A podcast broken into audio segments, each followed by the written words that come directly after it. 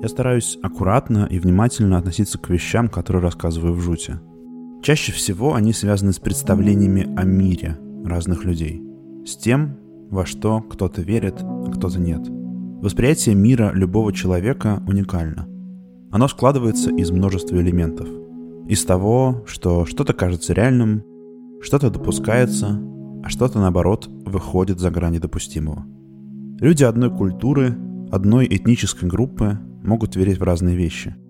Даже два представителя одной религии могут допускать совсем разные вещи. Мне кажется важным не осуждать друг друга и не смеяться над взглядами друг друга. Ведь в конечном счете никто из нас не знает полностью, до конца, как устроен мир. Сегодняшний выпуск про экзорцизм в исламе, про веру в джиннов, которые способны захватить человека.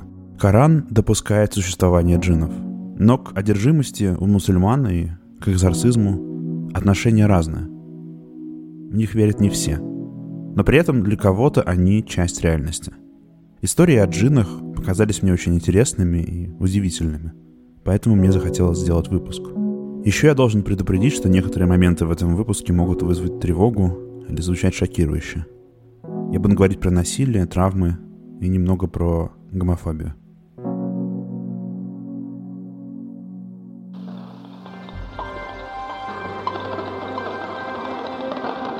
На видео видно молодого человека, который лежит на полу. Его глаза накрыты белой тканью, а ступни связаны. Возле его головы сидят два мужчины в традиционной исламской одежде. Это муллы. За их действиями наблюдает еще несколько человек. Это их ученики. Муллы читают отрывки из Корана и разговаривают с молодым человеком, который отвечает им на нескольких языках – таджикском и русском. Говорящий признается, что он джин, который сидит в теле этого молодого человека, что он не соблюдал намаз и был плохим мусульманином. Поэтому джину удалось его захватить. Видео продолжается четырнадцать минут.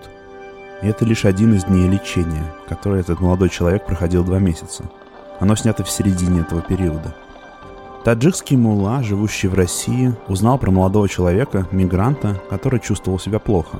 Он участвовал в военных конфликтах в Таджикистане во время гражданской войны, а точнее сразу после нее, осенью две тысячи десятого года.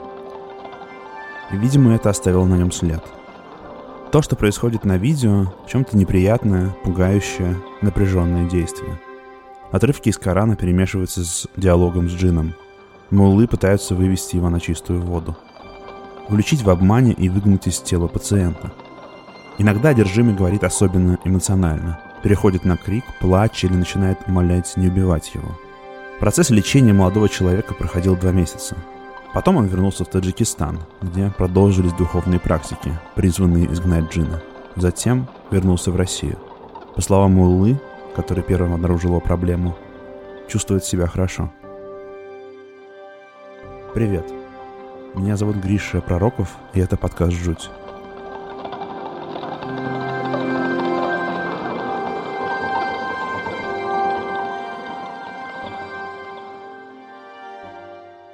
На территории современной России, в первую очередь на Кавказе и в Поволжье, ислам распространился очень рано, почти сразу после его появления.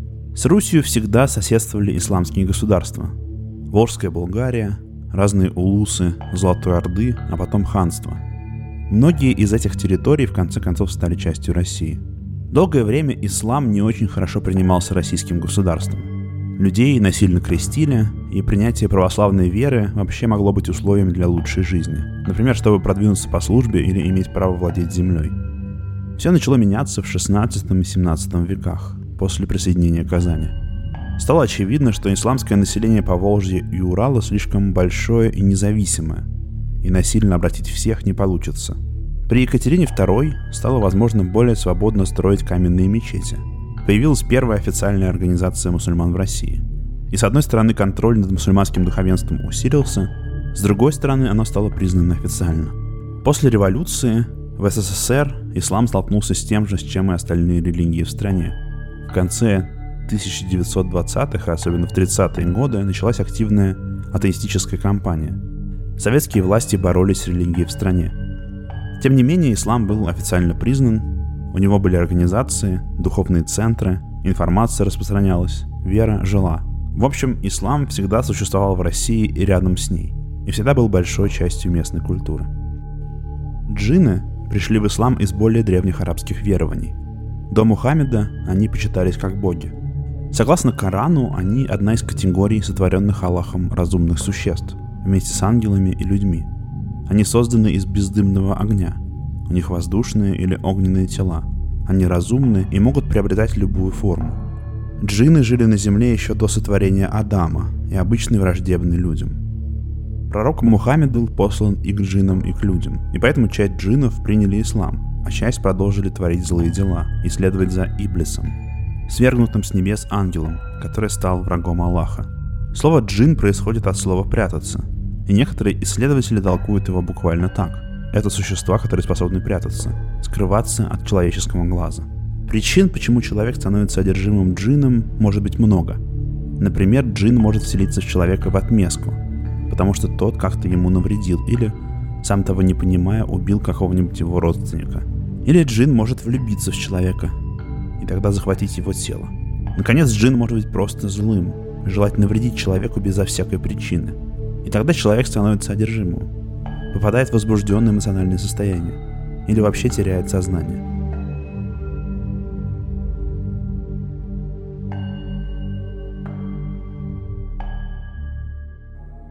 На территории России среди мусульман представления о джиннах тоже были распространены рано, почти сразу. Существует, например, дагестанская рукопись тысяча шестьсот шестьдесят шестого года по западному летоисчислению. Там рассказывается о жителе села Ириб, ученике ислама, на которого напали джинны. Мучили его и могли, например, повалить на землю и начать избивать. При этом описывается, что для других со стороны выглядело так, что он был один, и джиннов никто больше не видел. А когда местный ученый заговорил с джиннами и стал задавать им вопросы, они отвечали через рот этого молодого человека. В общем, похоже на одержимость. Этот ученый вступил в религиозный спор с джиннами. Те утверждали, что они правоверные мусульмане. Тогда он попросил привести их собственного ученого из ряда джиннов, и они встретились в мечети, где вступили в дебаты. В конце концов, ученый-человек помог молодому жителю села Эриб избавиться от джиннов. В татарских мечетных книгах, это архивы при мечетях, в которых записывались рождения, браки, разводы и смерти, так вот в таких книгах записи о джиннах и их изгнании тоже существуют.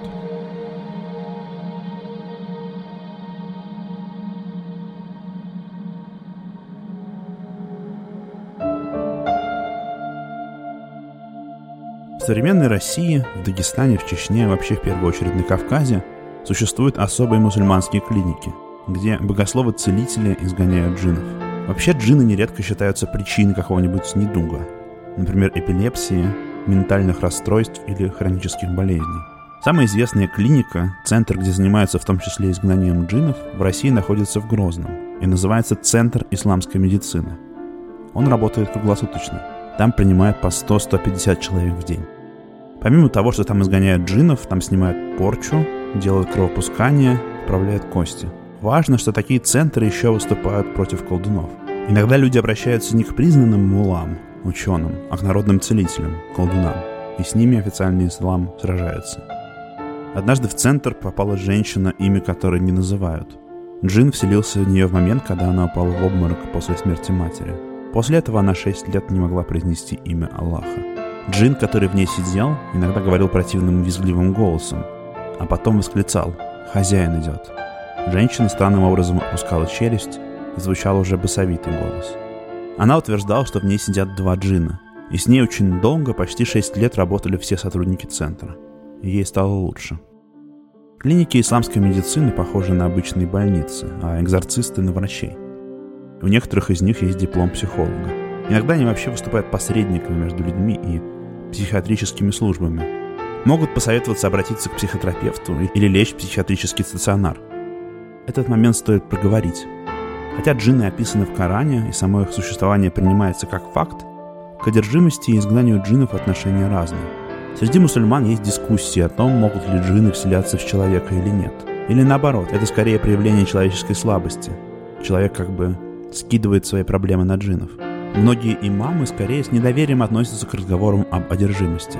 и могут, например, действительно посоветовать человеку обратиться за психологической или врачебной помощью. Но бывает и наоборот. Иногда людей насильно отправляют в такие клиники или к муллам, чтобы изгнать джинна. И причиной этого может быть, например, гомосексуальность. На сайте «Такие дела» рассказана история девушки по имени Лейла, которая вела себя вызывающе, коротко постриглась, начала курить, и ее мать заподозрила, что она лесбиянка. Она решила, что это не ее дочь, что у нее что-то не так с головой, что в нее вселился джинн. Правда, чтобы избавиться от злого духа, женщина не стала обращаться к мулле. Она решила, что справится сама. Избила дочь, кинула в ванну, включила душ и начала умолять Аллаха, чтобы джинны покинули ее дочь. Попытки так вылечить девушку продолжались десять дней. В итоге Лейле удалось сбежать, и теперь она живет одна. Информация о случаях изгнания джиннов из представителей ЛГБТ регулярно появляется в медиа. Важно, что официальной, признанной практики лечения от гомосексуальности в исламе нет.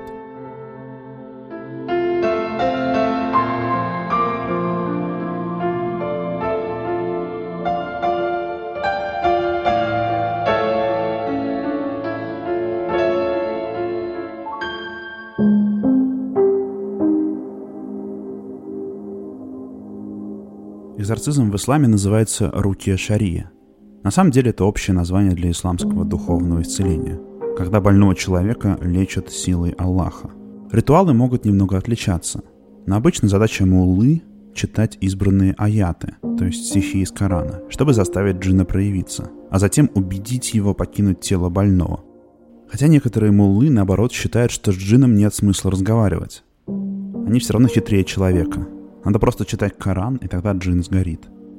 Чаще всего во время сеанса излечения мулла апеллирует к Корану, пугает джинна наказанием от Аллаха и призывает его раскаяться и принять ислам. Джинн может произнести шахаду, свидетельство, что он принимает ислам, обещает не вредить единоверцам и соглашается, чтобы экзорцист помог ему покинуть тело жертвы. Иногда это происходит болезненно. Например, мулла может избивать пациента палкой. Ритуал изгнания джинна может длиться от нескольких минут до нескольких часов, а также повторяться регулярно, в течение недель или даже месяцев. Это сложная и опасная практика. Нужно быть хафизом, то есть знать Коран наизусть, а еще обладать харизмой. Но главное, не иметь страха перед джинном. Некоторые муллы считают, что джинны мстительные. Они знают, что ты их изгоняешь, и поэтому мулла находится в опасности. Одержимость может проявляться по-разному. У человека могут трястись руки, он может чувствовать раздражительность или апатию, агрессию, ярость. В его жизни вдруг все может начать разваливаться. Например, идет череда неудач на работе или в личной жизни. Джинн может действовать от лица человека, говорить или даже ругаться за него. Важный признак одержимости джинном – это если человека отторгают религиозные практики ислама. Например, ему становится плохо, если рядом кто-то читает Коран. Или он не может войти в мечеть. И вообще джинн не дает ему быть мусульманином, не дает соблюдать религиозные предписания.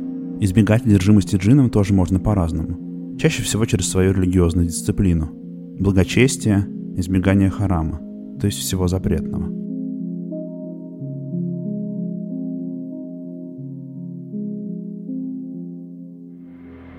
Вот история человека из Кыргызстана.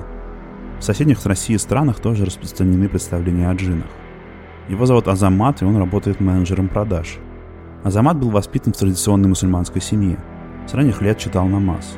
Когда ему исполнилось двадцать лет, он понял, что бисексуален, и обратился за помощью к имаму. Тот в итоге направил его к другому человеку, духовному целителю, который в Кыргызстане называется молду. Это, по сути, мулла, грамотный ученый человек, выпускник медресе. И они договорились на десять сеансов лечения. Азамат где-то услышал, что когда в мужчину вселяется джинн-женщина, у него меняется сексуальность, и решил, что у него такая же ситуация. Ему нужно изгнать джинна. Молда сказал, что изучил Коран полностью, но не видел там определенных запретов на сексуальную ориентацию. Там сказано про любовь, про семью, а четкого запрета, касающегося геев, лесбиянок, бисексуалов, нет. Тем не менее, спорить про джинна он не стал. Он приготовил чашу с наболенной водой, читал специальные суры и время от времени брызгал на Азамата этой водой. После десяти сеансов Азамат ощутил, что парню мужу не нравится, интересны только девушки. Но через месяц-два понял, что это был самообман. Никакого результата нет. Джинн в нем не сидел. Каким он был, таким и остался.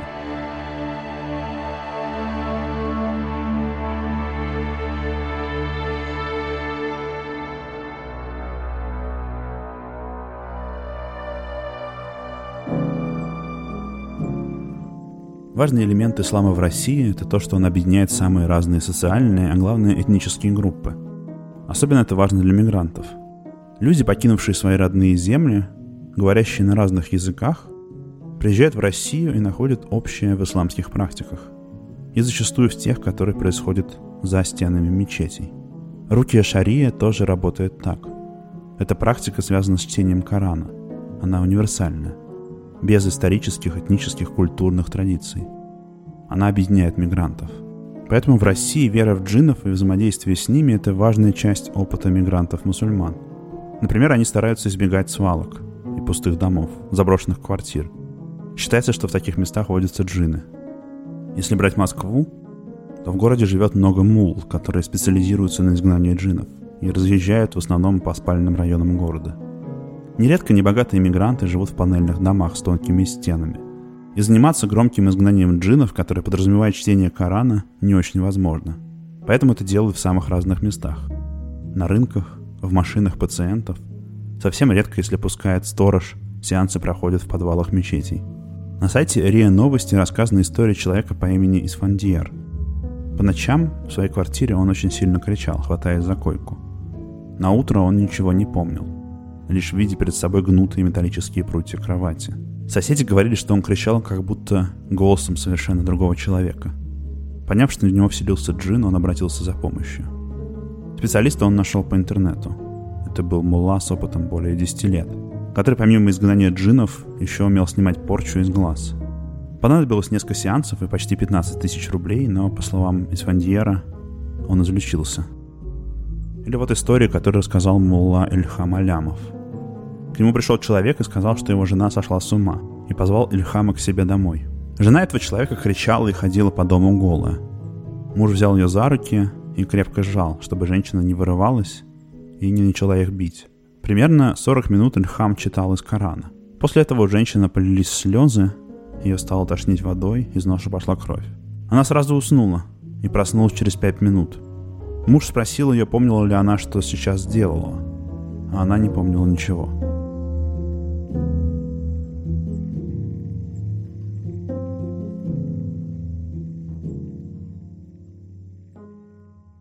Вера в джиннов и одержимость – важный элемент ислама, и конкретно ислама в России.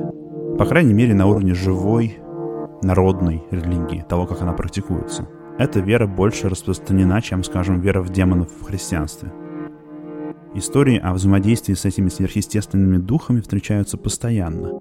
И это не только история об одержимости. Иногда джинны могут просто напрямую взаимодействовать с людьми, вредить им и нападать на них. В октябре две тысячи девятнадцатого года в Чечне в селе Вашендарой случился пожар. В WhatsApp начали распространяться сообщения о том, что этот погром и пожар устроили джинны. И были прикреплены видеокадры следов возгорания на стенах и на диване. Рассказывали, что джинны зашли в село и устроили беспорядки, и не подпускали людей к их жилищам. Одна женщина сообщила, что нападение джиннов на дом местного жителя случилось после того, как тот во время рытья траншеи под канализацию разрушил их гнездо. В конце концов, местный чиновник, заместитель кади района, опубликовал видео, в котором сказал, что эти сообщения недостоверны. Им нельзя верить. Но спустя сутки произошла совсем странная вещь. Этот чиновник выступил с другим обращением. В нем он говорил, что в Вашендарое действительно произошло столкновение с джиннами. Местные алимы, это тоже знающие ученые люди в исламе, вступили с ними в противостояние и уладили ситуацию. Молодой человек из видео, которое я описывал в самом начале, участник гражданской войны в Таджикистане. По его словам, в августе-сентябре две тысячи десятого года он участвовал в боевых действиях в Раште. Тогда из тюрьмы сбежали двадцать пять преступников, связанных с таджикской оппозицией. А месяц спустя колонна правительственных войск, которые искали беглецов, попала в засаду. На нее напали неизвестные, и погибло от двадцати восьми до сорока человек. Это был один из самых кровавых эпизодов той войны. Видимо, молодой человек увидел это собственными глазами и сильно испугался. Вообще, сильные эмоции – это момент, когда в человека может вселиться джин, причем любые – страх, гнев, даже чрезвычайная радость. Когда муллы допрашивали джина или джинов, сидевших в бывшем военном, он ответил именно это. Он испугался в Раште. Тогда джинны заметили его и стали за ним следовать, и в конце концов вошли в него. Он был хорошим воином, но бандитом, не соблюдал шариат, и поэтому стал жертвой джиннов. Мигранты, оторванные от своих корней, военные с посттравматическим синдромом, люди с ментальными проблемами, представители ЛГБТ, или которые стыдятся за себя, за которых решают родственники и пытаются лечить их насильно. Кроме прочего, кажется, что с джиннами сталкиваются обделенные, потерянные люди. На самом ритуале рукия шария не кончается излечение. После этого нужно быть лучшим мусульманином, чтобы джинны не вернулись. Ходить в мечеть, совершать намаз, избегать харама. Это может принести порядок и покой в жизнь. Кажется, что столкновение с джинном происходит в трудный момент в жизни человека. И как бы вы на это ни смотрели и к этому не относились, такая встряска может выступить катализатором чего-то хорошего. Поисков себя, своей правды, своей истины. Кризисы, как известно, приводят к переменам. Спасибо, что послушали. Меня зовут Гриша Пророков, этот подкаст называется «Жуть». Если вы слушаете подкаст в приложении, где можно ставить оценки, например, Apple, я буду очень благодарен, если поставите оценку и напишите отзыв. Я всех читаю. Если хотите помочь тому, что я делаю, можете сделать это при помощи Patreon. Это сайт, где можно давать деньги людям, которые делают то, что вам нравится. Для этого заходите на patreon dot com slash blitz and chips. Можете найти в описании подкаста. Там я публикую небольшую подборку дополнительных материалов. В основном текстов, иногда фото и видео к выпускам «Жути». До встречи.